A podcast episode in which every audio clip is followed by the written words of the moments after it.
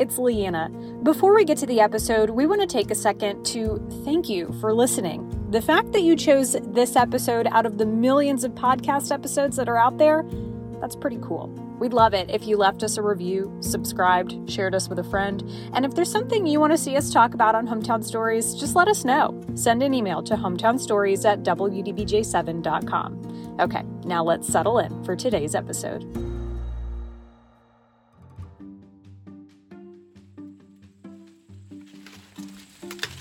The journey from the grapevine to the bottle is a journey filled with challenges for winemakers across the world. And thanks to climate change, those challenges are mounting. To say it's stressing people out is an understatement of, of enormous magnitude. In this episode of Hometown Stories, a look at how climate change is forcing Virginia's billion dollar wine industry to adapt. I had to relearn how to make my wines for 21 and 22. And for the consumer, winemakers are uncorking a little advice. Get out there, try it, and enjoy it.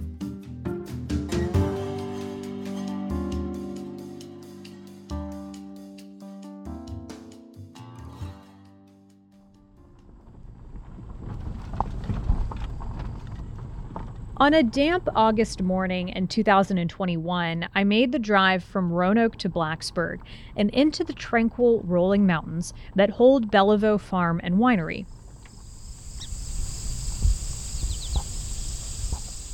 The cool morning temperatures were quickly giving way to a muggy heat. The grape leaves began to sweat, and so did the team of staff and volunteers snipping away at bunches of grapes and neat, lush rows of vines on the hillside.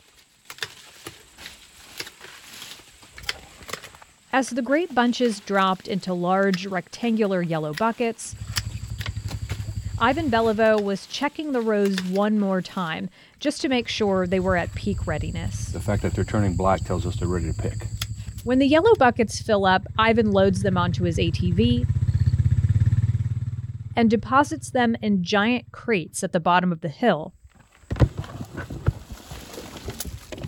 The bees were having a field day. Ivan established this winery in the early 2000s after many years of research and many glasses of wine consumed in the name of science. We've picked close to four tons of this variety called Niagara. The day I paid him a visit was around mid August, and Ivan's farm was all hands on deck to harvest the grapes. That summer and the summer that followed were among the hottest Ivan and his grapes ever had to contend with. Well, it was interesting because 21 and 22 was so much warmer that I had to relearn how to make my wines for 21 and 22 because they were not the kind of wines we were doing before.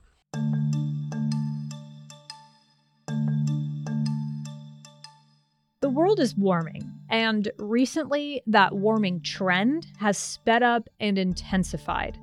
Ivan says his recorded temperatures showed his farm was steadily warming every summer.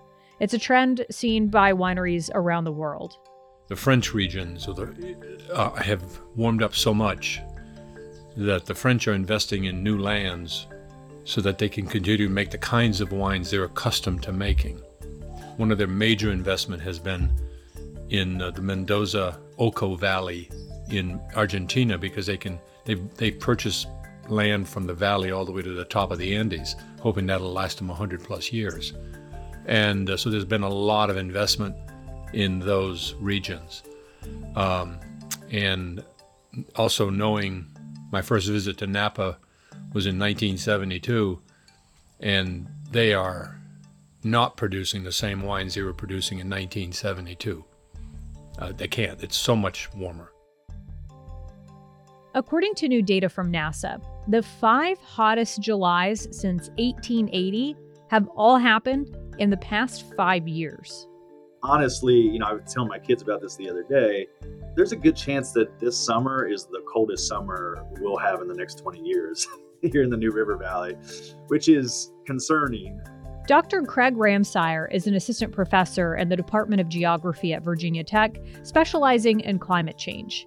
He says climate change is pushing typical weather patterns to the extreme. And the acceleration and the frequency of those extremes since about 2010 has become very noticeable. We've always had floods. The intensity of floods is increasing, right? The intensity of a heat wave is increasing. And so it's like taking these things that have always happened, these extreme events that are kind of where all of the, you know, death and uh, losses of property and these sorts of issues, and it's sort of amplifying those. But climate change is also narrowing our winter season. And so unseasonable warm ups can actually trick the grapes. And some, some crops will kind of misinterpret that as the beginning of spring. They'll bloom, and then you're, but you're still left with a chance of a fr- freeze after that. To say it's stressing people out is an understatement of, of enormous magnitude. Bruce Zoecklein has spent decades researching how to produce better wine, even in the face of climate change. He's professor emeritus of enology at Virginia Tech. Enology is the study of wines. Zoecklein also ran the grape chemistry group at Virginia Tech for about 30 years, and he's been involved in extensive outreach with the grape growing community in Virginia and around the world. He actually came to Virginia from California in the 1980s for the job. I had to uh, listen to uh, friends and colleagues' abstract senses of humor, suggesting that maybe I'd been excommunicated from California or something, or that maybe I was in some kind of witness protection program because I could not understand why anybody would voluntarily move to Virginia to work on wine. When he moved here in 1985, there were just about 30 wineries in the whole state making wine. Some of which you could even drink. Now, uh, now the wine quality is as good as you'll find anywhere. Today, the Commonwealth boasts more than 300 wineries, and Zoecklein says they're all dealing, in one way or another, with climate change. But this is in no way a new issue. I was at a meeting in Australia in 2004 in which climate change was a big front burner topic. It's safe to say that it's long been known that climate change is the greatest threat to wine business and, in general, the greatest threat to uh, wine growers. So, this is, uh, it, it's distressing that the rest of the society has been so slow in the realization of the impact of climate change. So, according to Zoecklein, an important measure of climate change is the amount of CO2 or carbon dioxide in our atmosphere, right? Well, that concentration has increased 38% in the last 150 years. But 20% of that increase has happened in just the last 20 years. Now, you don't have to be a plant physiologist to, to, to imagine that that's if the ambient temperature is 100 degrees and the fruit temperature is 8 degrees warmer, then some of those desirable aroma, flavor, and phenolic compounds are probably either going to be evaporated or they're going to break down or they're going to be degraded in some way, some fashion. And indeed, that is truly the case. Even traditional regions like uh, Burgundy, for example, know, which uh, doesn't get even, even more any more traditional than that, as well as places like Bordeaux, also in France, also very traditional, are thinking about planting new varieties. And let me assure you, particularly in Bordeaux, for the French, planting new varieties, uh, varieties that previously the law would not allow to be planted in those regions, is, is happening. And the reason that's happening is because there are some progressive uh, vignerons or winemaker, white growers, wine growers we call them, that realize that the uh, writing is is it's not only on the wall, it's in your face, that they're going to have to make some changes.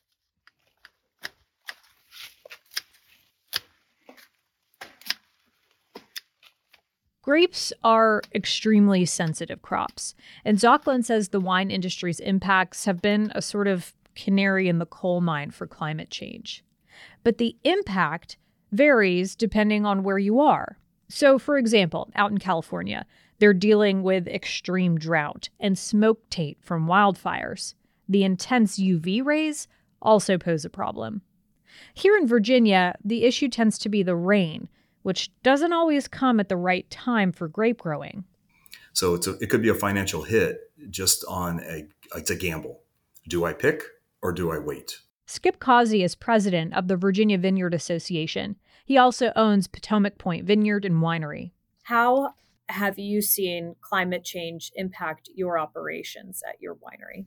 I think the biggest thing on climate change for not only here, but also from other vineyard owners and winery owners, the biggest thing is going to be the unknown of what you're going to get. You can have a wonderful harvest year, but if we have one hurricane that comes at the wrong time, and if we have to pick early, which is what happened last year, uh, Hurricane Ian came through, and we had to pick several varietals several weeks before we wanted to, just in case. There, there are times that one bad weather event could basically just decimate your crop, and so you're always just waiting and watching uh, and sometimes you can't do anything about it other than you know worry about it and hopefully that it doesn't happen wine is a billion dollar industry for virginia but it took a while for the wine market to become this robust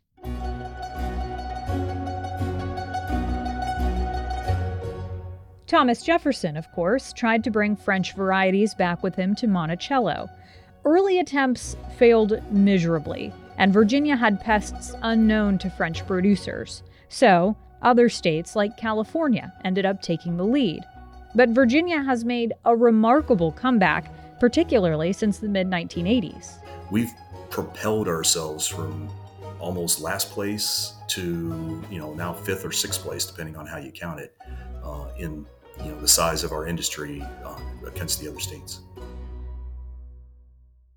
So, not only does climate change threaten the taste and type of wines we drink, it could also have big consequences for the industry itself. Why should the average person be paying attention or care about these changes that we're seeing? Well, they live on the same planet you and I live on. That's first and foremost. If their focus is is just uh, one dimensional and they're looking to uh, always buy their favorite wine and wondering why the price is going up, uh, that's another thing. The other third is that our ability to consistently craft fine wines, if we don't continue to adapt properly, is going to be compromised. So This is, uh, as I say, it's a sweet port style, um, 19% alcohol or 19.5% alcohol. So it's pretty pretty strong, but because of the sugar level, you don't get that punch of alcohol in your face. Back at Beliveau and Blacksburg, it's been a cooler but strange summer for Ivan. For the last two summers, he was picking in mid to late August, but this year he thinks the grapes won't be ready until Labor Day. Even flowering was delayed by three weeks. And so everything has been very, very late this year. So now I'm going to have a very different high mountain wine this year. And it'll be great, but it'll just be different. Which is caught now. That is Pinot Noir, and they're the ones that are darkening the fastest. On the other side is Concord and Niagara. They're just beginning to go through something that veraison process. Our Pinot Gris is further up, and it's well along, as is um, some of our other other grapes. Ivan thinks Southwest Virginia in general and Appalachia in particular might be spared the worst of what climate change will do in the next several years. I frankly took this job at Virginia Tech, no joke, because I had a couple of other options available. One of the reasons was like long term livability. Like, yeah, it's going to warm up here, but that may mean we move into the lower 90s you know by the next decade is kind of a normal summertime temperature okay that's really hot and it's unusual for here but it's still livable right and then if you think about places like las vegas if you shift that envelope five degrees you're talking about like not healthy for humans to live there but Ramseyer and Zoecklein say that's not a reason to rest on our mountain laurels. Heat and flooding can still be dangerous.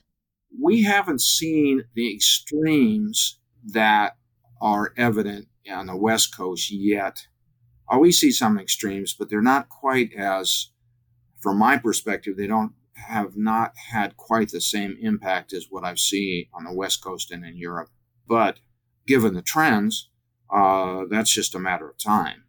That's why it's important for grape growers to work to adapt now. And there are options and they include things like shading the fruit either with leaves in other words don't don't have a, as excessive of leaf removal. In the case of, of the west coast we actually put on shade cloth onto the trellis. We also uh, use things like clays to spray the fruit to make them um, more buffered from the uh, ambient temperature. Like a sunscreen almost? Yeah, like like like a sunscreen a- a- as well. We can change for new vineyards. You can change the row orientation a little bit.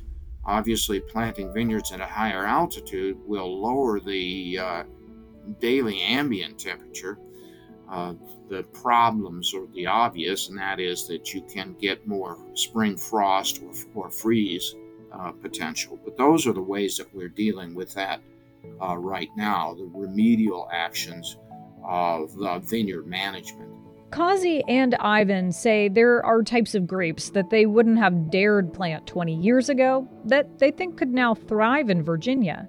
Wine growers could also add hardier, perhaps less popular varieties better adapted to the changing climate. Then there's also the H word hybrids, wines that are perceived as inherently inferior, according to Zoecklein, largely because of misinformation some of these hybrids are very, very fine wines, and they can indeed be made uh, at lower costs in many cases because you can crop them at a higher level and they're easier to manage. So your vineyard operational costs can be lower. But I don't see a wild swing for that right now in Virginia, but I think there will be a change around the world with regard to maybe some of these hybrids will indeed, in the long run, be more sustainable. I think of all the things that I've learned about the grapes is that you, they're not necessarily talking to you, but they are talking to you. They tell you what they want to become. I think if you follow what you're hearing, you'll make very good wines. I think if you fight it and try to make what you made yesterday, I think you'll make much more marginal wines. Ivan and Skip Causey say the state of Virginia has been pouring out funding and research to support the wine industry through the Virginia Wine Promotion Fund, which was promised through the General Assembly back in 1984. They say that money is essential, particularly for research for a breeding program to find the varieties best suited for Virginia and its customers. What we found is that we're known for trials. We're known for trying new things. Uh, millennials, in particular, and the young folks coming in, they are not afraid to try new varietals that no one's ever heard of before. Which one is the cantaloupe? I think it's lover, Lover's Quest. Yeah, Lover's, Lover's Quest. Virginia's winemakers have much to do to prepare and adapt for a changing climate. And in the meantime, they're encouraging consumers to adapt with them. So try those different wines, try the different varietals that you may have not seen in a Virginia winery, and just see how the winemakers are, you know, chancing uh, to try new varietals, trying different ways to um, make the wine, and they're stylistic. Um, so get out there, try it, and enjoy it. Cheers.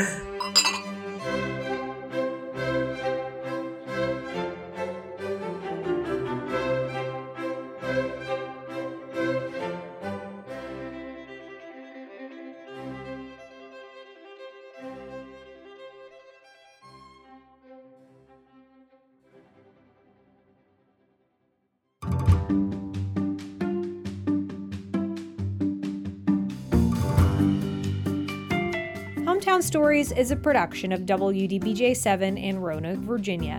This episode was written and produced by me, Leanna Scacchetti, and edited by Ben Raquelmi. We'll see you next time.